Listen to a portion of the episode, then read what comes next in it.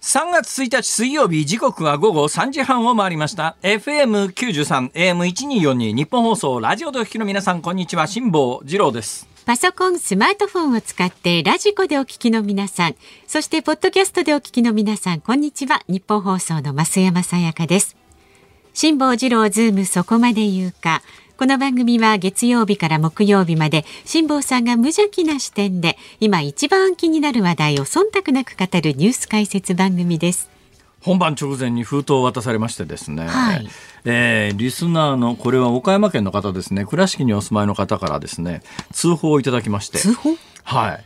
まあ私あの公園というのに時々行くわけでございますよ。で岡山のまあ、市民大学のようなところに呼ばれていって今年の9月に講演するんですけどもその9月の講演というやつは私の単発じゃなくて何回か連続し例えば10回とかのパッケージになってるんですね。ええ。例えば1回目は誰とかさんで、はい2回目は誰とかさんでっていうそういうことで私は多分ね真ん中ぐらいなんだと思います。ほんであの1回目参加された方から通報が来てですね、い、やあの1回目参加してみたら、えー9月の公演で辛坊さんが来ることになってると、うん。それでこの市民大学は、えーあのその講師がししゃべる前に前座で他のなんかコンサートとかがあるらしいんですよ。それでその岡山の文化講演会の1回目に行った人の通報によると、はい。9月に行われる私のその講演会のうん前座っていうか前にですね、はい。ハーモニカとピアノが、あのー演奏があると。ほうほうほうね？はいはい。でその方は手紙をくださってはい。それ案内として要するにハーモニカとピアノの演奏があるとしかどうやら書いてないらしくて、ええ。私がやるもんだと思ったらしくてですね。辛坊さんが演奏するんじゃないかと。ええ？と思って。えいやだからもしかすると、地元でそう思ってらっしゃる方いると思いますがあの言ってきますけど私じゃないですから。私とてもじゃないけど人前で演奏できるようなピアノじゃないですから。いいじゃないですか。ハッピーバースデー弾いちゃいますそこで。ハッピーバースデーもね、もう弾けなくなっちゃってるんですね。早いですね。忘れるのが。い。や私ね割とね対応が早いんですよ。だから一番最初ハッピーバースデーだだったじゃないですか、ええハッピーバースデーで右手と左手で、まあ、伴奏つったって一小節に一回なんか音バンって叩くぐらいなもんですけども、それでもハッピーバースデーが両手で弾けたっていうんですごいですよ。先生が天才じゃないかと。そう。えー言ったっていう話がある。お褒めいただいて。ね、あのすげえって言ったという話が、すげえってあのすげえと先生が言った時のねすげえがね耳の奥にこびりついていて私はこれ一生の支えになるんじゃないかと思います。まあ教え上手な先生。いやだからね子供さん育てる時でもねね。やっぱり褒めるということが大切なんだと思いますよ大事なんですきっとね。あの子供ってやっぱりね親に褒められたいもんですから、うん。うんやっぱ褒めてやらなきゃダメなんだと。そうそう。私ねこの年になってようやく分かってですね、えもう一遍子育てしたいなと。えなんかよく言いますよね。そうでしょ、れね。今度子育てする時にはもう徹底的に褒めまくると、褒めまくると。ところが実際自分の子供とかあの街歩いててお母さんなんかが子供連れて歩いてるの見てると後ろから見てるとですねすげえ勢いで怒ってるんですよね。さまあねそういう時もあるかんですよ。るよわかるんだけどその時そのタイミングでお母さんがすっごい怒りたいのはわかるんで、そうまた出来の悪そうなガキがだいやなまたそういうこと言っちゃいけないですけどね。本当にまああの我が子でもね、もう本当に憎たらしいなというぐらいあのねひねくれたことを口にしてだよ、ねやっちゃいけないことをやったりなんかして、はいはい。それはもう思わず声を荒げたくなる気持ちはわかるんだけども。街歩いてて最近ですね小さい子供を連れたお母さんがですね子供さんにものすごい勢いで怒ってるのを聞いてると、はい。い、やいやいやいやお母さんお母さんそんなに怒んなくたっていいじゃないのあなたに関係ないでしょって言われますからそれ絶対で言われるよね。今なんかすげえリアルだったな。なんか経験があるんですか？いやいやいやもうそういう気持ちですねそれそういう気持ちだ。ね、だからやっぱり褒めなきゃいけないなと思うんですけど、ええまああの話はですね1回目のハッピーバースデーが弾けてすげえって言われてあのハッピーバースデーから数えると、えー、2曲目3曲目今4曲目がバッハのうん着々と、はい、メヌエット G っていうやつなんですよ、まああの誰でも知ってる曲ですけどね、私ギターならこの曲弾けるんですよ。えギターなら弾けるんですけどギターは結構めんどくさいんですよこれ。ピアノはものすごく簡単なんだけどそのメヌエット G っていうのがですね、まあ、ものすごく単純ではあるんだけど、これがなかなかねうん、結構難易度高いんですよ。楽譜的には一つ前のうちの先生が作ったというわけのわかんない曲があるんです。これどのぐらいわけわかんない曲かというとですね、はい、ハッピーバースデーにしろ、うん、ね、バッハのメヌエット G にしろ、はい、あの音源はネットで探しちゃいくらでもあるわけですよ。すね、ところが今の一つ前の曲は私が習ってる先生のオリジナル楽曲なんですよ。ネットで探したって出てこないんですよ。だからネットで探して曲を覚えてってことができなくて、はい本当譜面とにらめっこしながらで変な曲だなと思うんだけど それ先生自分で作曲した曲だから先生変な曲ですねとも言えないじゃないですか、えー、そうですよ。それが3曲目でそれ乗り越えて4曲目に来たんですがほんで今4曲目のあのバッハやってるわけですね、はい、バッハやっててほんでふっとそういえば前の曲って弾けたよなね、弾けるようになってるからここへ来てるわけですよ。えー、そうそう。で今までに習った3曲っていうやつを遡って弾こうと思ったら全く弾けない。えそういうもの？一番最初のあのー、一番最初のハッピーバースデーすらもう弾けなくなって。だその時は弾けるんだけども。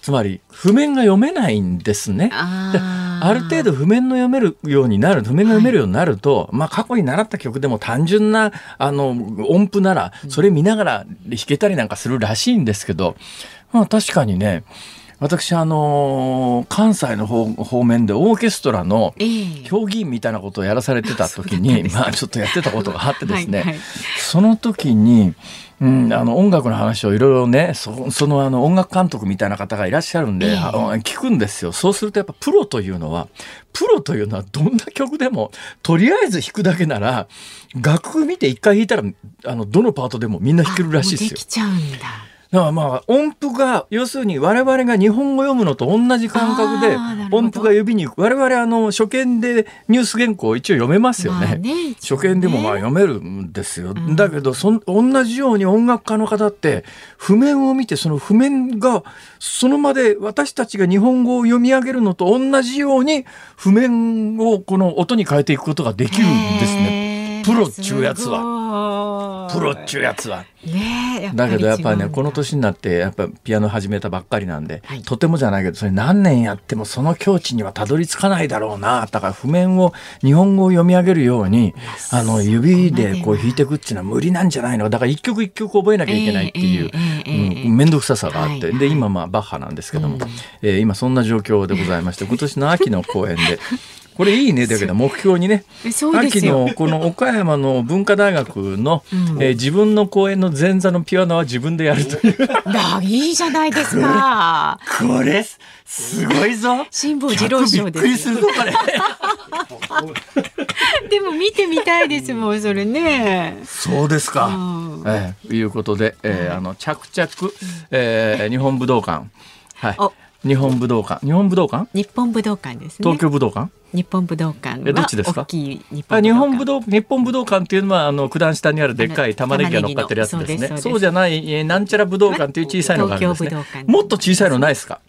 キャパ30人ぐらい中。30人ぐらいの武道館ですその代わりキャパ30人で、うん、えー、イベントとしてはペイしないですよね30人じゃ、うん、1人10万円ずつ踏んでくるわけにもいかないですから。だからもうこれはイベントとせずにですね、はい、もう30人ぐらい。で逆にこちらがねあの飲食持ちますから。あの金払うからさ、まあ、でもあのイマジンスタジオだとなんかそのくらいはちょうどそうですか。じゃあ自腹切って来た人には1万円ずつあげるっていう。本当ですか？いやいやいやいや別にまだやるって言ってませんよ。まだまだそこまでも言ってませんから。はい、そういうことで。などなど考えてると、はい、楽しいですね結構ね、あの毎日が、だから新しいこと始めるとすごい楽しいですよ。だから今も目標ができますもんね、そうなんだなんか1年後にはね、あのショパンの華麗なる大演舞曲をね、これ一番最初にあの習いに行った時ピアノの先生に「何目指してるんですか?」って言うから「えあの1年後にあのショパンの華麗なる大演舞曲を弾きたいんです」って言ったら「あそうですか」さらっと流されそうですか。で始まりましたから、ね、まあでも。ダメですとか無理ですとか言わないんですよその先生絶対。できるとも言いませんけどね。で努力次第なんじゃないですか？あ報告がございます、はい、皆さん大変ご心配をおかけいたしました。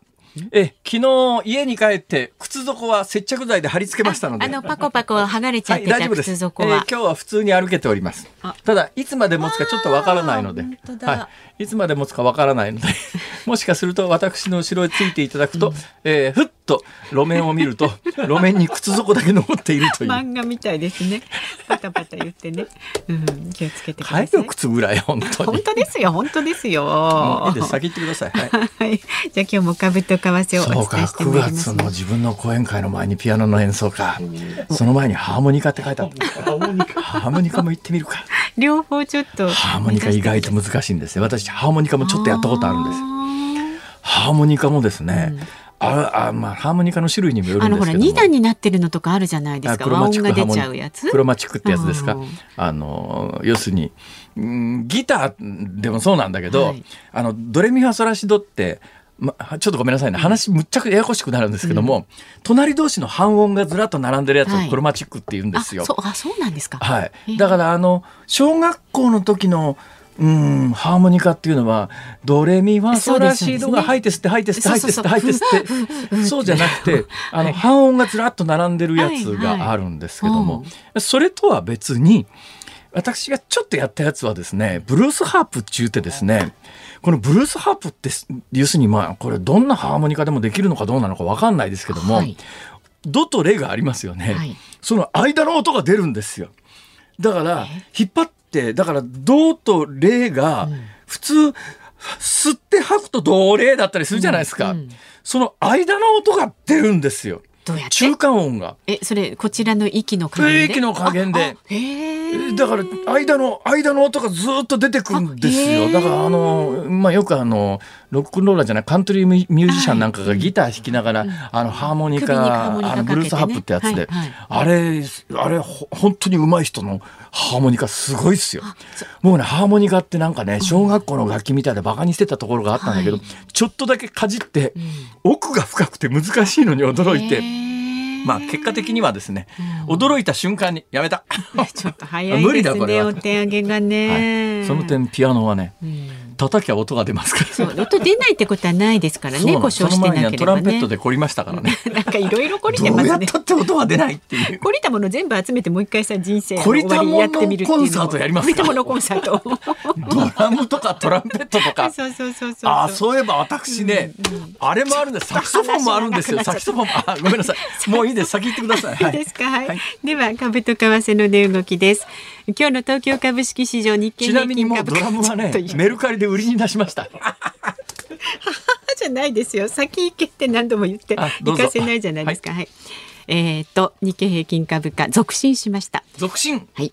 昨日と比べて70円97銭高い2万7516円53銭で取引を終えました。前日のアメリカ株式市場の下落を受けまして朝方は値下がりしましたが中国の経済指標が堅調で景気回復を期待した買い注文が優勢となりました。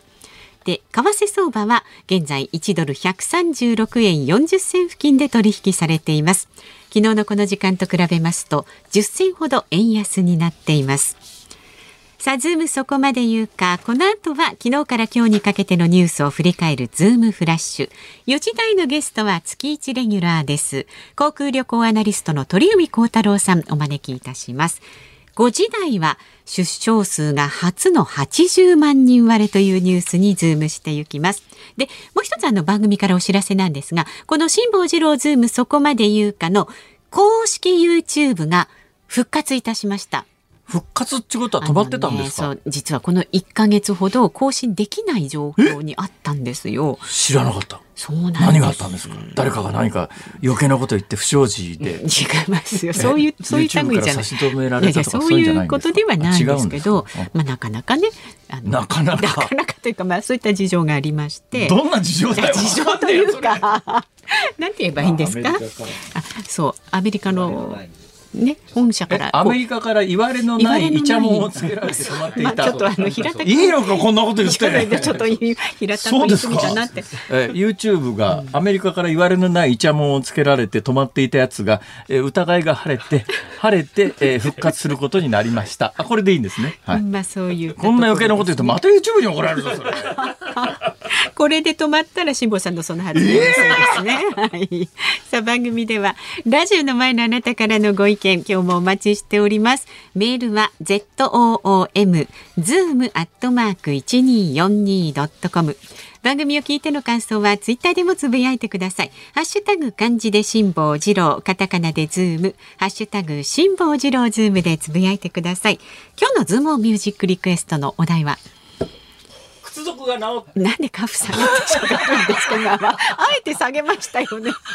大丈夫ですラジオ聞いてらっしゃる方何が起きたか全然わからないと思いますけど 今あの言われて喋らなきゃいけないと思ってカフを下がったらオンではなくてオフの方に動かしてしまったという。これはさすがにね西田さんも対応できないですね。ね。不思議ですよね。はい失礼しました、はい、はい、ズームオンミュージックリクエスト。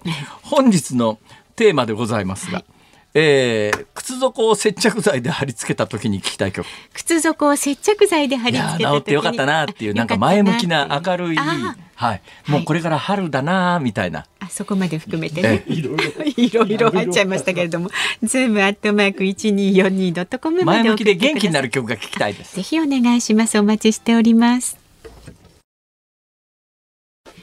ニッポン放送ズームそこまで言うか。このコーナーでは辛坊さんが独自の視点でニュースを解説します。まずは昨日から今日にかけてのニュースを紹介するズームフラッシュです。松野官房長官は今日午前の記者会見でインドで開かれる G20 主要20カ国の外相会合について林外務大臣が出席する可能性を追及したが国会を含む国内での公務の日程や内容などを総合的に勘案し最終的に山田外務副大臣が出席することが適切だと判断したと述べました。G20 の外相会合にはアメリカのブリンケン国務長官やロシアのラブロフ外相中国の秦剛外相らが出席する予定です。韓国のユン・ソンニョル大統領は今日日本統治下の朝鮮半島で1919年に起きた3.1独立運動の記念式典で演説を行い現在の日本との関係について普遍的な価値を共有する協力パートナーになったと述べました。中国共産党の重要会議日中総会が昨日閉幕しました。今月5日に開かれる全人代全国人民代表大会に提案される人事案が採択されました。新たな首相には上海市でトップを務めていた李強氏が就任するという見方が強まっています。陸上自衛隊は昨日滋賀県でインドの陸軍と共同で行っているテロ対策実動訓練ダルマガーディアンの様子を公開しました。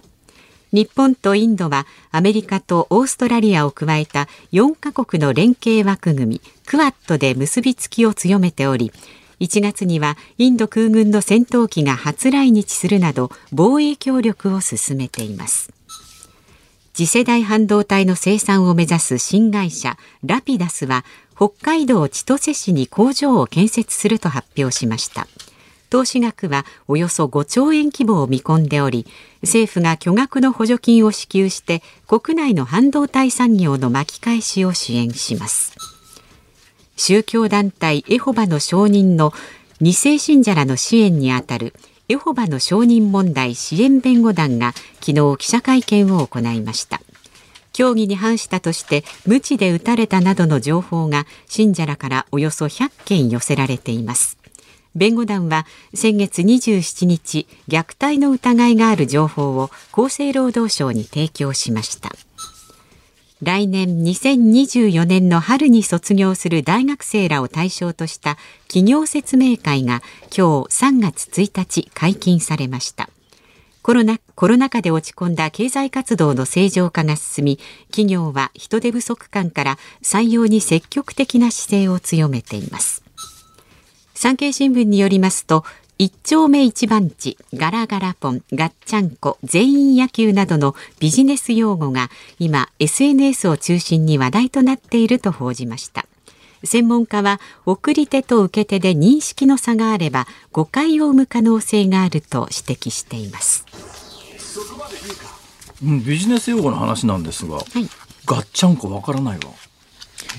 ガッちゃんこはそのまんまこうあのくっつけちゃうみたいな一緒にしちゃうみたいなそういうことですか。ことだと思います、えー、どうもねおっさんビジネス用語というのが今ネットで結構話題になってるらしくてですね。すね、えー、あの気をつけなきゃいけないのはやっぱりねある一定世代においては当たり前だと思っている日本語が、はい、えー、他の世代には全く当たり前じゃなくて、うん、何言ってんのこの人っていうことになると、はい、意味通じないっていう、うそういうことがね、えー、このおっさんビジネス用語というのは一つの典型なんだろうなと。そうですね、えー、手元の資料で言うと代表的なところで一丁目一番地。うんうん、これはニュアンス的にわかんじゃないのかな。なんか一番大切だよっていうそうですね。新聞なんかにもね、よく書かれます。鉛筆なめ なめ。このニュアンスは難しいな。これはね、鉛筆なめなめやっとけよそれっていう。うん、まああの何ですか？数字上の帳尻を合わせるというような意味ですね、ちょっとごまかしてみたいな雰囲気。ロハロハは普通に使いませんかね？私ロハって分かんなかった。嘘！だってカタカナでロハを続けて書くと漢字のただになるじゃないですか、だから。だからただですよ。無料ですよ。ロハ。ロハだから今日。今日ロハだから。私ロハはロハだから。ロハで食べ放題。行こう。えそういう使い方じゃない。違う。あそうですか、うん、ガラガラポン。ガラガラポン。何ですかね？ガラガラポンま、麻雀用語ですか？もともと。違いますか？そう。わかんない。あこういう意味なの？私ちょっとあガラガラポン知りませんでした、うん、もう一旦もうあの白紙にしようよ。ガラガラポン、ね、うん。もう結構使えますけどねこれ、うん、ガラガラポン。寝技。寝技わかりますね。はい寝技。吉名に。吉名にって私普通の日本語だと思ってたら、うん、あのおっさんビジネス用語の一つだったらしいですよ、はい、全員野球。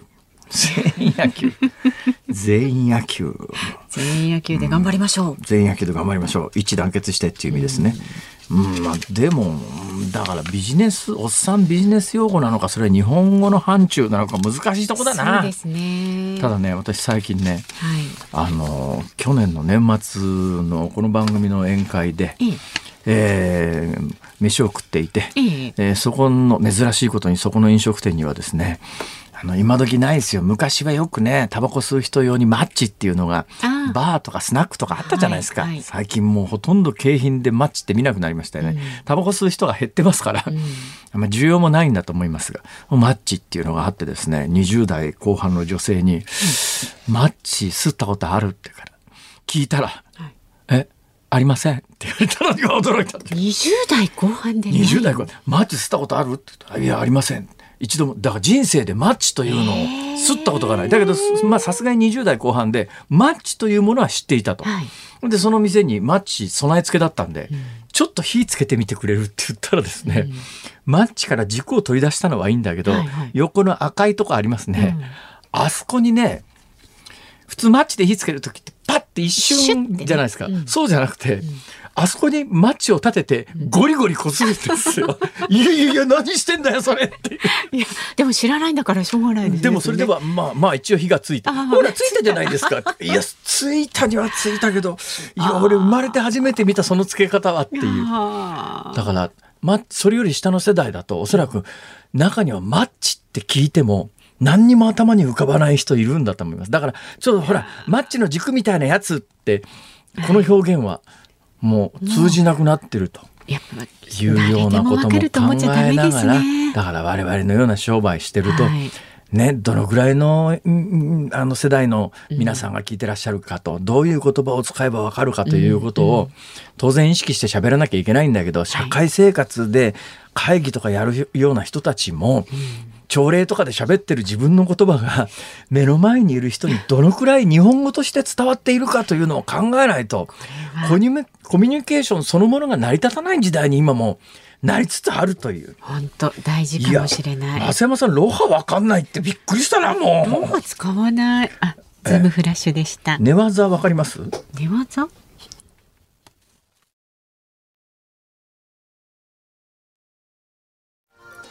3月1日水曜日時刻は午後4時3分を回っています。東京有楽町ニッポン放送第3スタジオから辛坊治郎と。増山さやかでお送りしています。ズームそこまで言うか。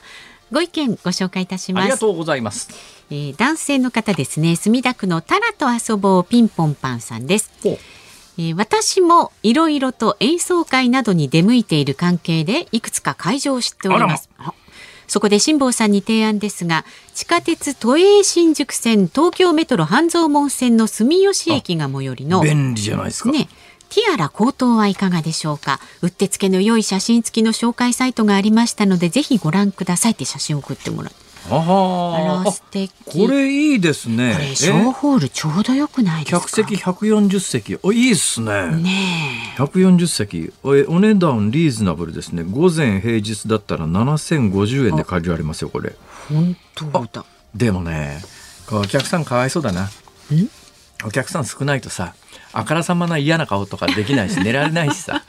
あのなんかあの暗い広いところでさ、寝てたって分かんないけども、こっそり帰るとかね。140人ぐらいじゃ、そうまさにその通りで途中で帰 帰ろうとするとすごい目立ったりなんかしても俺なんかきっと多分ねトランペット吹きながら、一旦吹くのやめてちょちょちょちょちょちょ上から3番目の左から2番目の人。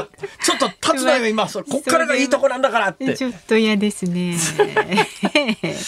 うんでもまあ確かにこの会場いいな。会場、うん。じゃあここでのえショパンコンサートを 目標に頑張ります。それからねもうお一方なんですが、はい。宮城県の仙台市からくんちゃんさんですね。あありがとうござい61ます。歳。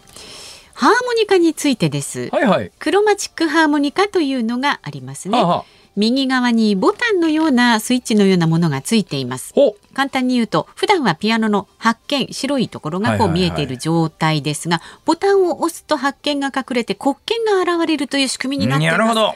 だからどんなキーでも対応できるんです。オフコースの言葉にできないのハーモニカはこれを使っています。聞いてください。やハーモニカっていうとなんかね小学ハーモニカとかリコーダーとかっていうと小学校の楽器っていうイメージなんですけども、実際に本気でやってみると難しいし種類もいろいろあるしね。そうなんですね。プロの方が使ってたりするもの今はふっと言いましたけどリコーダーかよしリコーダー行ってみよう。あリコーダー素敵じゃないですか。リコーダーね。リコーダーリコーダー。リコーダーもねほらテノールとかアルトとかいっぱいありますしね。あいろんなやつね。そうそうそう。縦笛じゃないのか？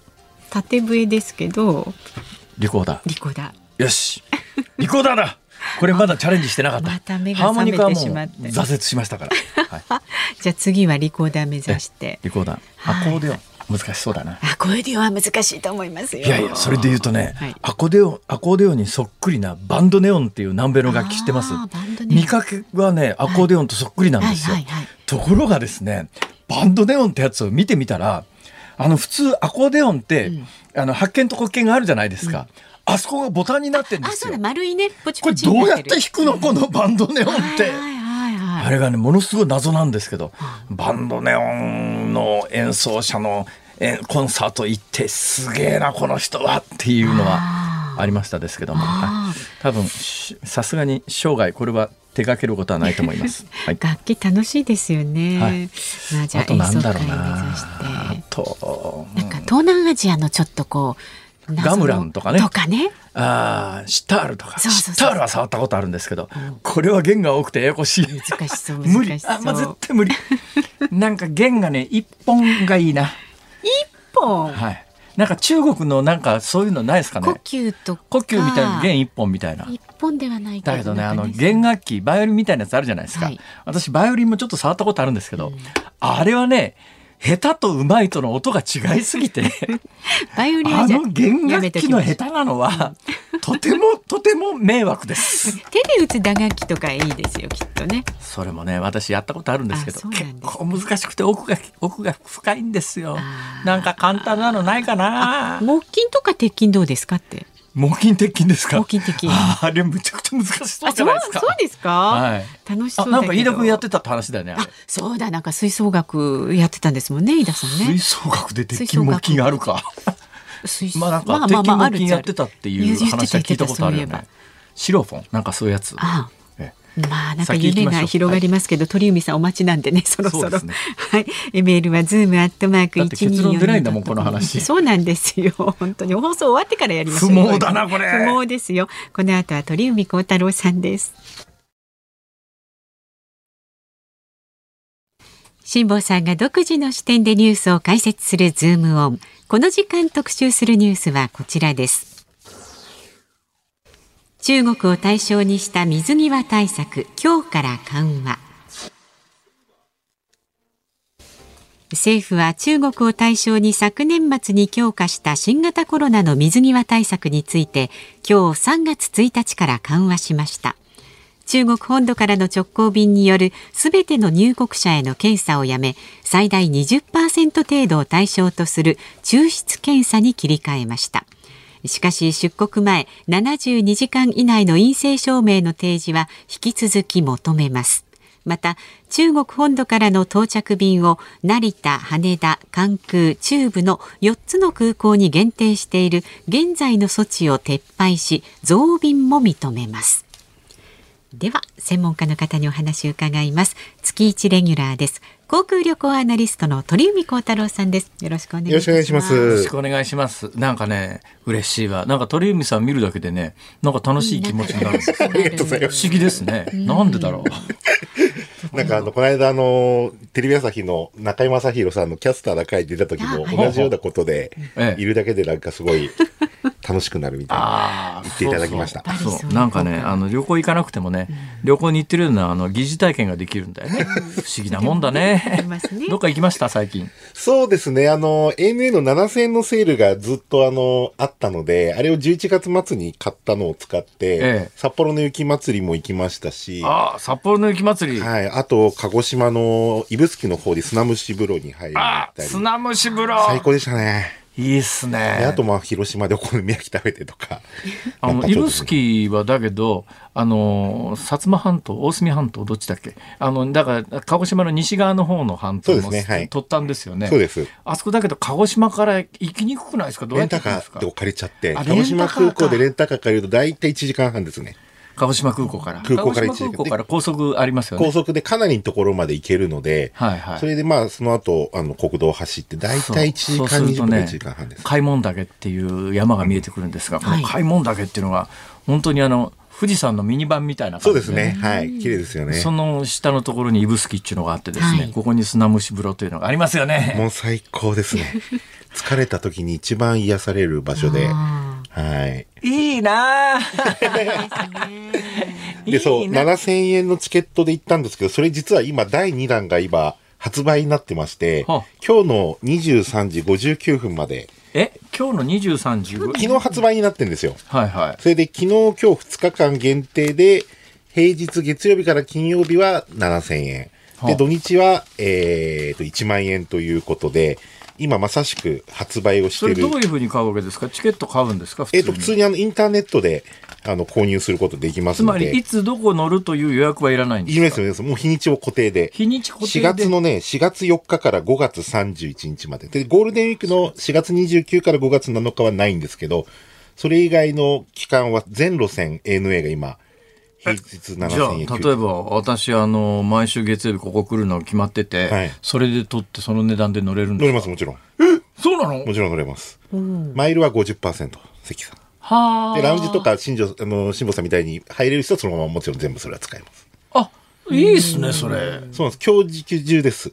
それでもう昨日の午前0時から発売になってまして、石垣島とか宮古島とか結構そういう遠いところはまあすぐ売り切れてるんですけど。あ、そうか。あの、うん、当然キャパがありますから。そうですね。でもね、札幌行きとか、福岡とか結構平日はほとんど空いてたりしてて、ええ、まあ土日も、まあ前回7000円で売ったんですけど、今回土日は1万円なので、え、なのであのー、土日も前回よりは買えるかなと。で、平日は今、今、今日今これでパソコン見ていただいて、まあ普通に ANA のホームページで、えっ、ー、と、この4月4日から5月31の、まあ、ゴールデンウィーク覗いたところで検索していただくと、はいはい、えっ、ー、と、7000何百円とか出て、まあ、ちょっと空港税とかあれがかかるので、うん、あの、ちょっとまあ、500円とか600円乗っかっちゃいますけど、あの、まあ、7400、500円ぐらいで、まあ、北海道行ったり。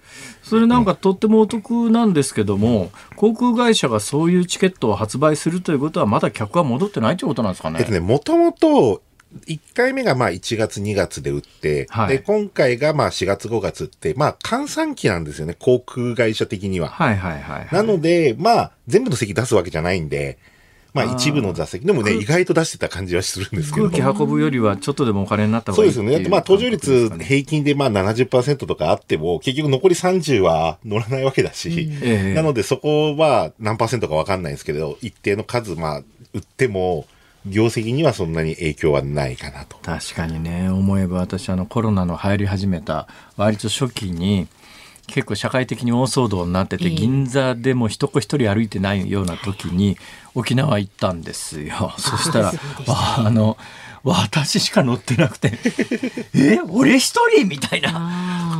これはえらいことになってるなって思ったんですが、その頃から比べると随分戻りましたよね。いや、もうかなり戻ってて、ええ、もう週末の北海道とかすごかったですよね。あ、そうっすか。もうあの、僕もそう、ちょうど雪まつり、雪まつりもその7000円の、あの、また雪まつり、あ、あの、それはもしかすると大谷翔平選手の雪像の。とことか。はい。まあ、あ、なんかジンギスカン食ってる。ジンギスカン食べたり。いい人生だな、はい、あ、毛ガニ食ってる。毛ガニはね、これ違うんですよ。氷の中に、入ってる毛ガニで、寿司三昧さんがやってる、まあその、パビリオンというか、あの展示があったりとかして、あとまあ新庄さんとか新庄監督とか、いろいろあったり、ちょっとね、プラプラ、あの、してきましたけど、でもこれもセールのおかげで片土日だったのに、片道7000円で往復1万4000円で。でもホテル取れなかったりしないですか？ホテルね、ギリギリ東横イン取れて、ええ、で、結局6000円ぐらい泊まったんで。だから土日の雪祭り中1泊2日ホテルと飛行機セット結局2万円ぐらいで。あら、それはお得ですね。なんか私のイメージだと雪祭りの時に北海道行ったらすごい高いしっていうイメージなんですが。安く行こうと思えばいくらでもそういう方法はあるっていうことですね。そうですね。それで今回、えー、まあ今 ANA、ANA のセールは今日の夜まで行かなきゃいけないんですけど、はいはいはい、今度やっぱり JAL が対抗してきまして、はあ、えっ、ー、と、JAL が今度、来週になりますが、発売するんですが、えっ、ー、とね、JAL は3月9日から発売、3日間限定で発売で、ほうほう。えっ、ー、と、4月5月、4月14日以降、はいはい、5月末まで、ちょっとゴールデンウィーク一部使えない時ありますけど、えー、こっちはね、片道6600円。うん、安のセールを発売それってあのどんだけ遠くてもっていうことですか？あもうあの羽田から石垣島行っても、えー、北海道女満別とか、えー、そっちの方まで行って片道片道6600円。ということ。こっちは土日も含めてなんですが、ちょっとどのぐらいの席数出すかわからないんですけど、であと6月のこの旅行シーズン入ってからもやるみたいで、でこれは3月12日から3日間発売。これは6月1日から30日登場分でやっぱり6600円と。で、これは発売が3月12なので、今回のね、ANA のセールでうまく取れなかった人はこっちの JAL で狙ってみようとか、片道だけ ANA 取れたけど帰り取れなかった人は JAL の帰りのセールとかを狙っていこうっていうね。そういうやり方ができるんだな。で、これもね、みんな55日前とかまでだったらキャンセルしても400円とか500円とか、そんなキャンセルを取られないんで、直前だと55%とか半分とか取られちゃうんですけど、その2ヶ月前ぐらいまでだったらほとんどキャンセル取られないので、えー、一旦まあ5月ぐらいだったらまだ2ヶ月以上先なので、まあ取っとくって人も中にはいたりっていう。ね。いいですね。それあの、平日休み取れる人は最高ですね、それ、ね、そうですね。で、JAL はなんかまたもう一個対抗して ANA に、ええ、4月の4日から11の間の、ええ。えー、4月4日火曜日から11日火曜日まで、はい、今買うと、はい、ほとんどの路線が平日7000円、休日1万円っていうのも、なんかタイムセールを今出してます。へで、見たらやっぱり札幌、沖縄とかもそのぐらいで出してますね。それはだから春休み、本当の最後の旅行の予定を今、今予約するとっていう。へなんかね、ちょっともう今、もう安売りの今渋滞をしてるっていうか、そんな感じですね。そういう情報って、まあ、あの鳥海さんはまあそれ仕事だから積極的に取りに行くんでしょうけど、はい、一般の人はどういうところで知るチャンスがあるわけですか？こういうとこですね。本当に言われましたよ。この番組聞いて、はい、あの、もう一個あの、ちょっとまだ渋滞情報っていうかなってますけど、あの、JR 東日本の3日間乗り放題パスっていうのが、はいはいはいこれあの、明日から始まるんですけど、はあはあ、まあ3日前までに買わなきゃいけないって条件はありますけど、えー、これこの番組で話して買われた方僕5人以上は来ました少なくとも。そうなんですか。これを話を聞いて調べて買われたっていう。まあこれの、だからそれも10月に1回目やっても大反響で、で2回目やりますもう一遍ちょっとそれ詳しく教えてください。はい、えっ、ー、と、JR 東日本のエリアを新幹線も含めて。JR 東日本。はい。はいはい、えー、3日間乗り放題。大人が2万2150円。ほうほう子供が1万150円。それ新幹線も使えるんですか？新幹線は自由席は何回でもいいです、特急も。指定席は4回まで。あ指定席4、はい、まあ、全社指定のものがあるので、はやぶさとか小町とか、はいはい、翼とか、はい、あとまああの特急のあずさとかが、まあ、全社指定席あるので。一番遠いところでいうと、JR 東日本はどこまで行けるんですか？えっ、ー、と、まあ、青森ですよね。青森。青森で、まあ、秋田の方も行けますし、ええ、で南は、まあ、あの、伊豆急も使えるので、伊豆急下田とかも行けますし、あと、まあ、千葉は全部入りますし、で、まあ、東、あの、上越新幹線新潟まで行きますけど、北陸新幹線だと、上越妙高っていう、あの、長野と富山の間のところ、はい。はい、そこまでは行けます。そういえば、それで思い出しましたけど、なんかニューヨーク・タイムズかなんかで、盛岡ですか？今年、そう、今年行くべき世界の観光地の第2位になぜか盛岡が選ばれたみたいなことになって。そうです。僕その週に盛岡行ってわんこそば食べに行ってきましたけど、ええ、123倍 でしたけど。そう、あれだからね、何杯食っても料金一緒ですからね。3700円ですね。だから、いいですよね。鳥海さんなんか客が来たら私は店閉めちゃいますからね。いや、でもね。お客さんちょっとあの、遠慮してもらえますか？でもやっぱり僕も123限界ですけど、やっぱり200杯食べる人いるみたいなんで、まだまだ甘いです、ね、そうですね。あの、大食いの人って意外と体大きくなかったりするのは不思議ですね。ねでもね、外国の大食いの人はまず50杯だそうですね。ああ、そうなんですか？そばをすすれないっていうか、噛んじゃいけないんで、もう噛んだらお腹いっぱいになっちゃうんで。それって味わえるんですか？ちゃんと。いやもうでも途中からきつくなってくるともう噛まないと消化できなくなってくるんで、前半はとにかく。そんな難行苦行にしなくて美味しく食べたいですよね。でも美味しいですよ。うん、最初美味しいと思ってそこからもすすいながら途中きつくなってくるとちょっと噛まなきゃ無理わんこそばね、あの、意外なことにおかずたくさんあるんですよ、ね、そう、いろんなね、なんか薬味みたいなのそう、おかずいろいろあってですね、あれや食べるるとお腹いっぱいになるしね。いやもう逆にあんまね食べない方がいいかな食べないとだけど美味しくないしね。せっかくついてるまあよく言うと味変をしながらとかね、そういう感じではね、ある。まあ盛岡もだから途中下車ができますし、でまああのこの間ちょっと僕今週八戸に行ってきましたけど、八戸から例えばあの三陸の方に抜けて。でそこから三陸鉄道もこれ乗れますので、まあ、まあ、そのチケットはどこで買えるんですか？これはですね、JR 東日本駅ネットっていう、インターネットのホームページで買わなきゃいけない。でまずそこで買っとけば、3日前までそれクレジットカードで買って、あとは、あの、指定席の指定とかは、まあ、ネット上でもいいですし、これは駅でもできるということで、その第一歩だけが、ちょっとそのネット限定ですけど。あの、鳥海さん、この番組のリスナーさんで、ネット使えないっていう人はどうしたらいいんですか？もうこれはね、子供にやってもらうとか。ただね、子供もいなきゃどうすんですか？あと友達にやってもらうとか。だけど最近ね、シムさん、シニアの方って、一回教えれば、みんななんとか使ってんですよ。で、例えばあの、大阪でピーチって LCC あるじゃないですか。はいはいあそこもセールとかで、今もなんか2000円とか2000円のセールやってますけど、ええ、やっぱりそれで行きたいと、1回目は孫お孫さんとかいろんな人に教えてもらうと、うん、1回分かるともうコツをつかんで、あとはできるそうです。1回目だけ、1回目ね、うん。そこだけクリアできればこんな安いんだからちょっとなんとか教えてくれとかって結構やっぱりあのせがむ方は多いみたいですよ。でそういう方はあの時間はあったりなんかしますから、あと買っといてもらえばあの JR の場合ってあの無記名なので、記名性じゃないのでちょっとだからこれあのネットで買っといてそれであとその JR 東日本の駅のあの指定券の販売機あるじゃないですか、えー、あそこにクレジットカードかあとはなんかその QR コードかざせばチケット出せるので、えー、出す作業までを仲間にやってもらえれば。であとは駅に自分で行って何時のじゃあ、はやぶさの指定券お願いしますって。これは人力でも OK 孫に、あ、100円やるから全部やっといて。100円ですか ?100 円じゃ無理か。今時の子供は。ね、ダメかもしれない。だけどすごいですよ、シニアの方のこの切符の使いを。まあ、あの、仙台の次の古川適より北に行けばもう往復しても得なので、もう単純往復だけでも得ですので、3日間。で一番すごい人毎日日帰りしてたと。1日目青森、2日目が、どこっつったか長野っつったかなんか。それで3日間。で、3日間で3日目山形、毎日家から通ってたっていう。となると宿泊費いらないかからですね。せっかくだから泊まりたいよ泊まった方がいいですよ。でもそういう、なんかあの、ご高齢の方も、あの、新幹線の中の会話で聞こえてきましたけど。さて、えー、今行われている全国旅行支援なんですが、どうなりそうですか？いや、もうこれはあの、4月1日以降も、多くの県ではそのまま延長されるだろうと。まあ、全体予算が今年入ってからので2700億円ありますので、ええ、まあ、で、割引率が今20%で、クーポンが平日2000円、休日1000円ですので、はいはい、まあ、当然2700億な、今までのことから考えると使い切れないので、え、まあ、全部の県をやるかわかんないですけど、まあ、多くの県では4月1日以降延長になるかな。だからもう予算がゼロになったら終了という。ななので、まあ、ゴールデンウィーク前までは多くのところでいけるかなと。まあ、長いとこはゴールデンウィーク明けもいけるんじゃないかなっていう、うまあ、そんな感じはありますよね。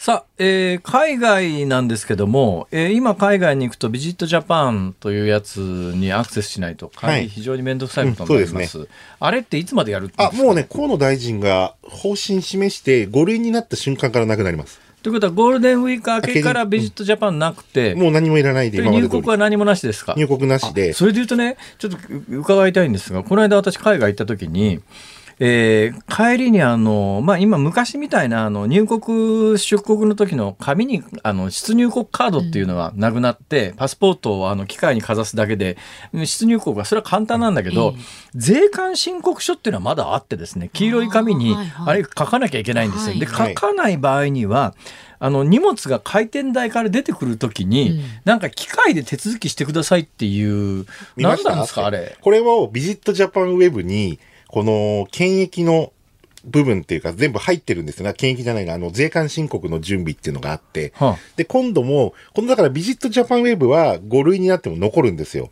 でなんで残るかっていうと、この電子登録をしとくと紙に書かなくてもよくて、はいはい、ただ QR コードをその荷物の受け取るところ横になんかキオスクみたいな機械があって、ええ、で、あれかざして、あと顔写真撮って、その確認があって、それが OK だとその電子無人ゲートっていうか、まあ、係官はいるんですけど、まあ、自動化、自動ゲートで出れるんですよ。それなんでそんなもんがいるんですか？よくわかんないね。今もう世界中どこ行ったってあの税関検査なんてあのちょっと怪しそうなやつだけ、うん、あの調べるんで普通フリーパスじゃないですか、日本は本当厳格ですよね長年それなんか意味があるんですかそれ？いややっぱりそういうのだからそういうの抑止力ですよね。日本は持ち込みにくいっていうまあそういうやっぱ島国なので陸路でやっぱり閉鎖されてるからでもまあ韓国もそこまででもないですよね。まあ日本多分ダントツで税関、昔アメリカ厳しかったけど、最近アメリカもそんな見なくなりましたよね。昔ね、40年前インドなんかとんでもなく厳しかったですけど、今インドもないですからね、税関検査。そうですよね。ヨーロッパもともと。日本どんどん厳しくなってて、まだ黄色い紙はあるわ。黄色い紙じゃない場合には、そのなんか電子申告みたいなやつがいて。むっちゃめんどくさいんですけど、なんとかしてくださいよ。まあ、でもそ国防のほら悪いものを持ってきちゃう人がいるので、まあ、ここはしょうがないですよ、多分。これもう日本の島国特有で、そこは多分崩れないと思いますよ。で、実際やっぱり、で、引っかかってる人いますからね、結構見てると。ビジットジャパン。はい、えビジットジャパンに事前にアクセスして必要情報を入れる？そうです5月の5類に変わるまではそこにワクチン接種証明書とかも登録しとかなきゃいまあ、まあ、しなくしない場合は遠回りの連に生かされるので、あの、ついてから手続きに2、30分かかるとかがあるんですけど、まあ、のゴールデンウィークまではそれが入国においても必要だけど、5類になって以降は税関申告だけそこ使うっていう。税関申告ね。はい。はいそれはそんなに面倒くさくないんですか？僕はやったことないんですけど。あのー、ワクチン接種とかと違って、もう入力して、あと便名とか入れるだけなので、そこはそんな難しくないです。です今まであの、ワクチン接種とかを、それを登録しなきゃいけないっていうのは面倒くさかったじゃないですか。使えない高齢者はどうすんだよ。いやいや、使えない人続出で、僕の知り合いもそれが出まして、そしたらもう何もしないで、えっ、ー、と、普通の紙のワクチン接種証明書を持って、うん、で、着いたらその空港ちょっとあの、遠回りをしていただいて、その、チェックの別のカウンターに行っていただく。でもね、ネットでやるよりもそっちに行っちゃった方が早いです、はっきり言って。もう、もう高齢者の方無理してアプリに、うんうんうん、だって結局一人一個メールアドレスないとダメって言ってるんで、そもそもそれが、まあ、メールアドレス、うん、少なくともメールアドレス使ってないような人はもう鼻から無理ですよね、あれは。そう、だからメールアドレス、パソコンで持ってるけど、スマホで読み取れる、読める状況にしてくださいっていうのがあるので、そうそうするともう一個やっぱりシニアからしたら上がるなんかね、いわゆるデジタル化って物事を便利にするためにあるのに、うん、なんか引っ張ってますよ、日本は。逆の方向に行ってないかと。鳥海さん、はい、なんとかして。いや、ちょっともうそれ、河野大臣も含めて、あの、みんな、みんなで多分、だから辛坊さんも吠えていただいて、僕も吠えてね、発信していけば。うん、で、ちょっと僕は、あの、これから WBC を見に、アメリカに。なんだって今月、あのマイアミの方の準決勝決えっ、ー、と3月のえっ、ー、とここありますよ決勝が21、22なので準決勝が21で決勝が22それに合わせてマイアミにあのチケットも取れあの観戦チケットも取りましたのでそうです羨ましいいけない方ね日本放送問題だから準々決勝意地でも勝ち上がっていただかないと。ちょっとなんか悔しいからあの鳥チャンネルの宣伝やめよう。YouTube のね鳥海幸太郎さんの PTA 鳥チャンネルぜひチャンネル登録してで、あとそう、あの、例えばスマホで海外でどういう形で、あの、日本のスマホを使ったらいいかとか、そんなのも出してます。PTA 鳥チャンネル？はい、そこでだから。結局宣伝させられたぞ。そうそう、Wi-Fi 事情なんかも海外の、それも話してますんで。そうですか。ためになりますので、はい、ぜひ。ということで今日は航空旅行アナリストの鳥海高太郎さんでした。次回の出演3月29日は日本にいないってことなん帰ってきますよ。あ帰ってくる。もうあの26、5、6には帰ってきます。はい。スタジオからユニフォームを着てもいいですか？楽しみしてます。はい、ありがとうございます。お待ちしております。ありがとうございました。ニッポン放送辛坊治郎ズームそこまで言うかをポッドキャスト YouTube でお聞きのあなた。いつもどうもありがとうございます。日本放送の増山さやかです。お聞きの内容は配信用に編集したものです。辛坊治郎ズームそこまで言うかはラジオ局日本放送で月曜日から木曜日午後3時半から毎日生放送でお送りしています。番組はラジオの FM93 AM1242 に加えてラジコでもお聞きいただけます。ラジオラジコではポッドキャスト YouTube 版にはないコンテンツが盛りだくさん。アトムさん吉田由紀ちゃんの中継企画。さらに辛坊さんが「夕刊富士」の気になる記事を解説するコーナー。そして辛坊さんが聞きたい曲をお送りする「ズームオンミュージックリクエスト」などラジオラジコでしか聞けないあんなことやこんなことがいっぱいです。ポッドキャスト YouTube を聞いた後はぜひラジオラジコで辛坊治郎ズームそこまで言うかをお楽しみください。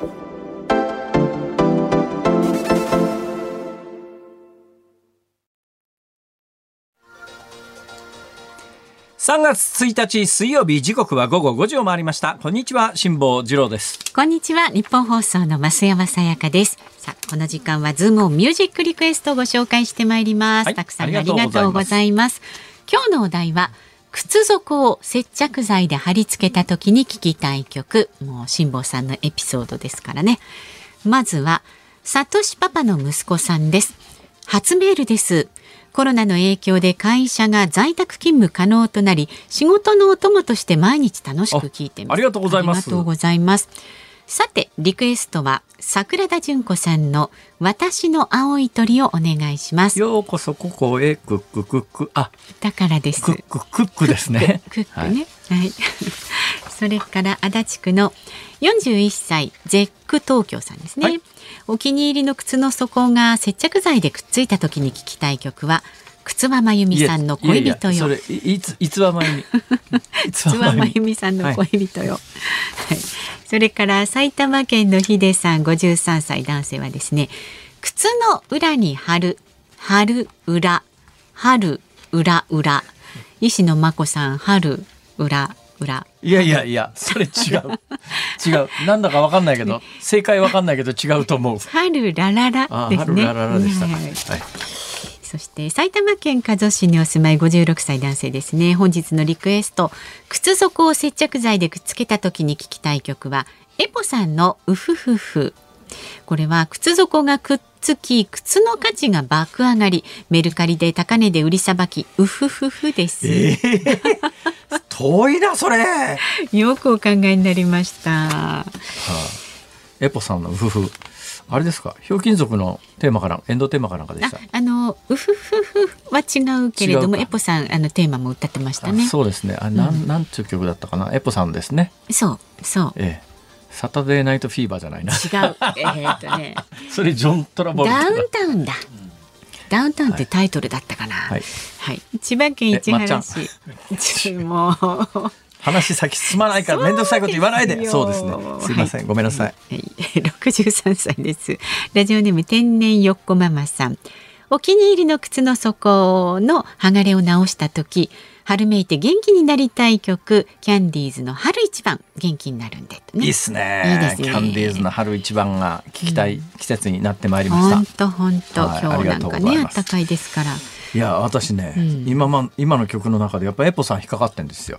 まああのウフフはひょうきん族じゃなかったにしても、はい、エポさんっていうと私の中ではひょうきん族で、ひょうきん族というと私の中では長野智子さんで、それで、本番直前に長野智子さんと、本日お会いしております。そうなんですよね。いらしててね。はい、今日本番直前に長野智子さんにこの日本放送でお会いして、ああ長野智子さん。背高いですね。背高いですよ。マスクしてらっしゃったんだけど、うん、あやっぱりあの存在感があるよなと、ね、はいということで、えー、本日のズームミュージックリクエスト。エポウフフフ。ウフフフ。はいじゃエンディングでたっぷり聞きましょう。さあ番組ではラジオの前のあなたからのご意見は24時間お待ちしております。辛坊さんへの質問ニュースや普段の生活で感じるね疑問なんかもありましたら遠慮せずどんどん送ってください。メールは zoom zoom アットマーク 1242.com ツイッターは漢字で辛坊治郎カタカナでズーム。ハッシュタグ辛坊治郎ズームでつぶやいてください。あなたからのメッセージをお待ちしております。辛坊さんが独自の視点でニュースを解説するズームオン。今日最後に特集するニュースはこちらです。出生数初の80万人割れ。厚生労働省は昨日去年の人口動態統計の速報値を公表しました年間の出生数は79万9728人で前の年と比べて5.1%減少しました。1899年の統計開始以来初めて80万人を割り込み過去最小となりました。まああの予想されていた話なんでそんなに驚かないんですけどもああここまで減ったのかっていうのは正直なところですね。これあの80万人って言っても、えー、速報値はあの日本国内で生まれた外国人の子どもたちもみんな入ってるんでどうやら最終的な確定数字だと77万人ぐらいになっちゃいそうだと。もっと減るんですね、はい、もっと減るという見通しみたいですね。うん。はい、えー、でこれは大体まああの厚生労働省はですねまあ、あの国立人口問題なんちゃら研究所みたいなところで、はい、将来の人口がこのくらいになりそうだっていうのはもうずいぶん前から予測を続けてるわけですよ。えー、であのそれで注意推計、まあ、大体まあこのぐらいになるんじゃないの？一番蓋然性が高いよねっていうのとそれからあ、まあ、人口が増えだしたらこのぐらい上がるよねっていうのといや最悪の場合はこのぐらい下回っちゃうよねみたいな。三類型を出していて、はい、基本日本の年金の制度設計なんかはこの注意推計っていう大体まあこうなるだろうねっていう人口統計に基づいてであの年金なんか典型なんですけども、えー、あの年金の受給者の皆さん私なんかね本当かわいそうだなと思うのは 私65歳から年金フルで出るわけですよ。それだって失礼な話で、私が会社に勤め始めた頃は年金の支給は60歳で支給開始だったんで、ね、60歳になったら年金生活でのんびりあの鳥海さんみたいな人生 送ろうと思っていたらですよ、うん、年金がなんか逃げ水のように遠ざかって気が付いてみたら65歳っていうこんなひどい制度改革ないだろうっていう、うん、65歳から年金支給でフルで出るはずなのに今私出てないんですよこれが。はい。まあ、初版の事情で出てないんですけども、なんかこのままいくと、なんか年金もらわずに死んじゃいそうでですね。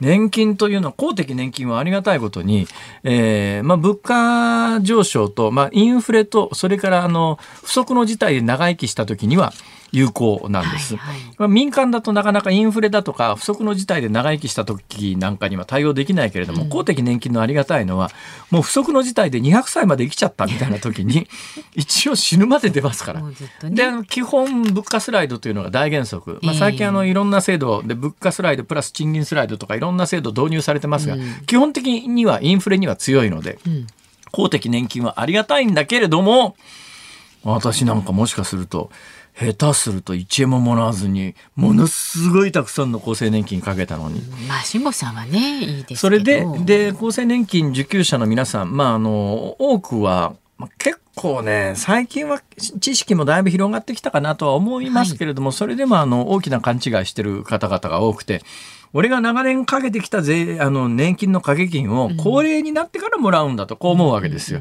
ね、だから俺がこんだけ長年かけ続けてきたやつをとにかくもう返せみたいなことをおっしゃる方いらっしゃるんですけども、今の日本の年金の水準っていうのは、えー、それぞれの今の特に今の高齢者ねこれから年金をもらう世代はまた別なんですけど、はい、今もうすでに年金もらってる世代はその人たちが平均年齢まで生きた時に、うん。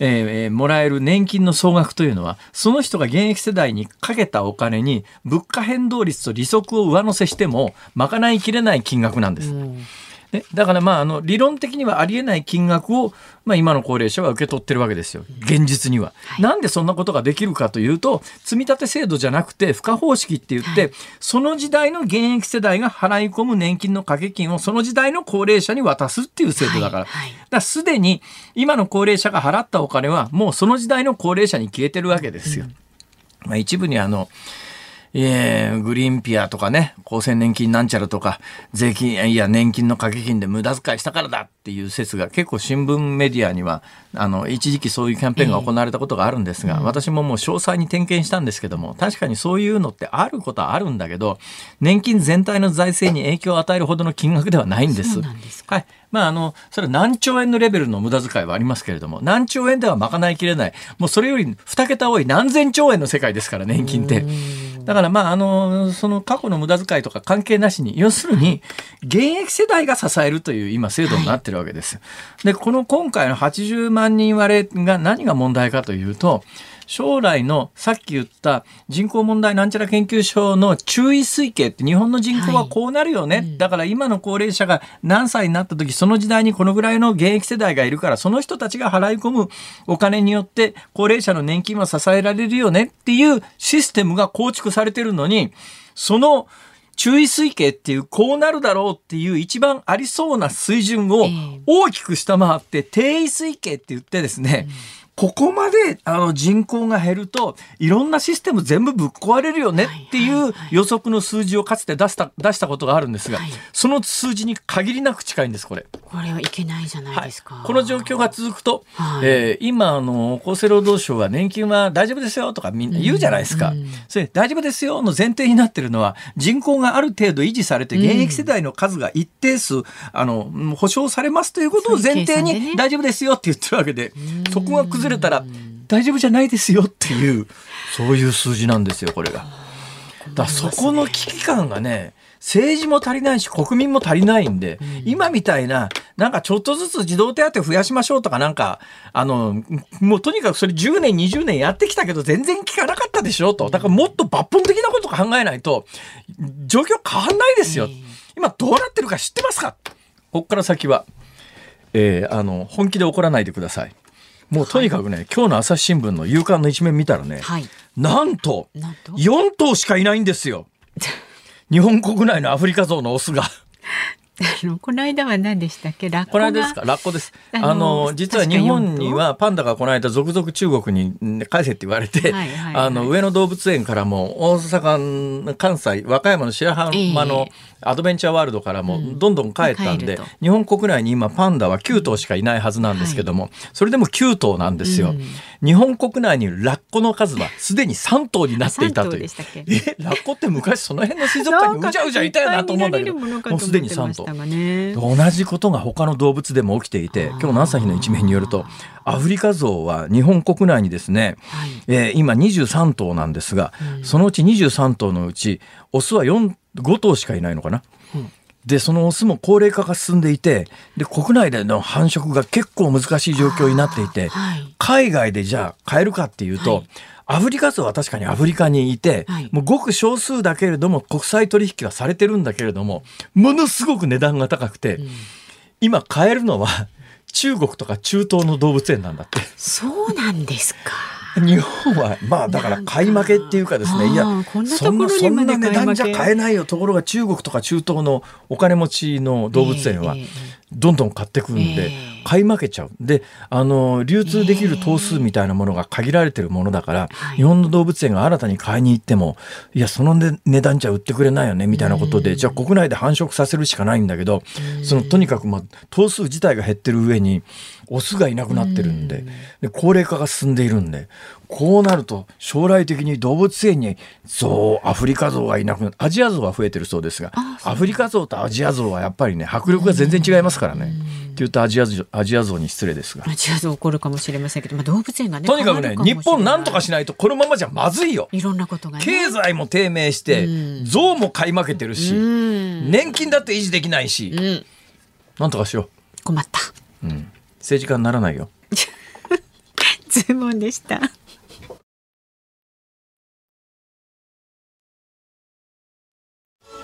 ズームオンミュージックリクエストをお送りしているのは MT9293 しみたるみさんお二方のリクエストですね。エポウフフフ都会的な素敵な曲ですよね。都会的なね、えー、春っぽいですし。まあエポさんのもう一つの代表曲のダウンタウンっていう、はい、あの、えー、俺たちひょうきん族のエンドテーマで、うん、えー、今日本番前にですね長野智子さんにこの曲でお会いしたという話をしましたけれども。はいあの長野智子さんっておいくつかなと思って、えー、昨日の林家ペイさんじゃないですが 思わず年齢を調べたら、はい、還暦でらっしゃって、まあ、ね、あ素敵に年を重ねてらっしゃるなっていうのが、で、ね、思テレビで見てたよりずっとあのシュッと背が高くて、はいはい、びっくりしました。うんはい、いや素敵な方でございます。よかったですね。はい、ね、なんか今日とっても幸せな気持ちでお家に帰れます。まあ、はい、よかったです。靴底も剥がれてないし。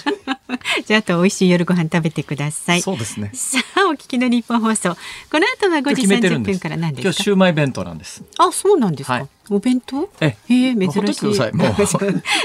この後鶴光師匠と美和子様の鶴光の噂のゴールデンリクエスト。で明日朝6時からの OK コージーアップ飯田アナウンサーねお休みなんで新業一課の OK コージーアップコメンテーターは明治大学准教授で経済学者の飯田泰之さん。インドの G20 外相会合新年度予算案について取り上げると。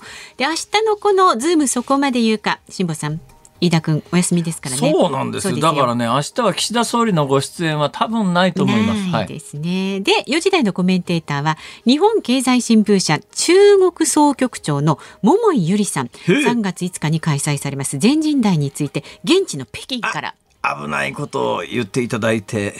そんなダメですよ。言えることと言えないことありますんでね。辛坊治郎ズームそこまで言うか。ここまでのお相手は辛坊治郎と増山さやかでした。明日も聞いてちょうだい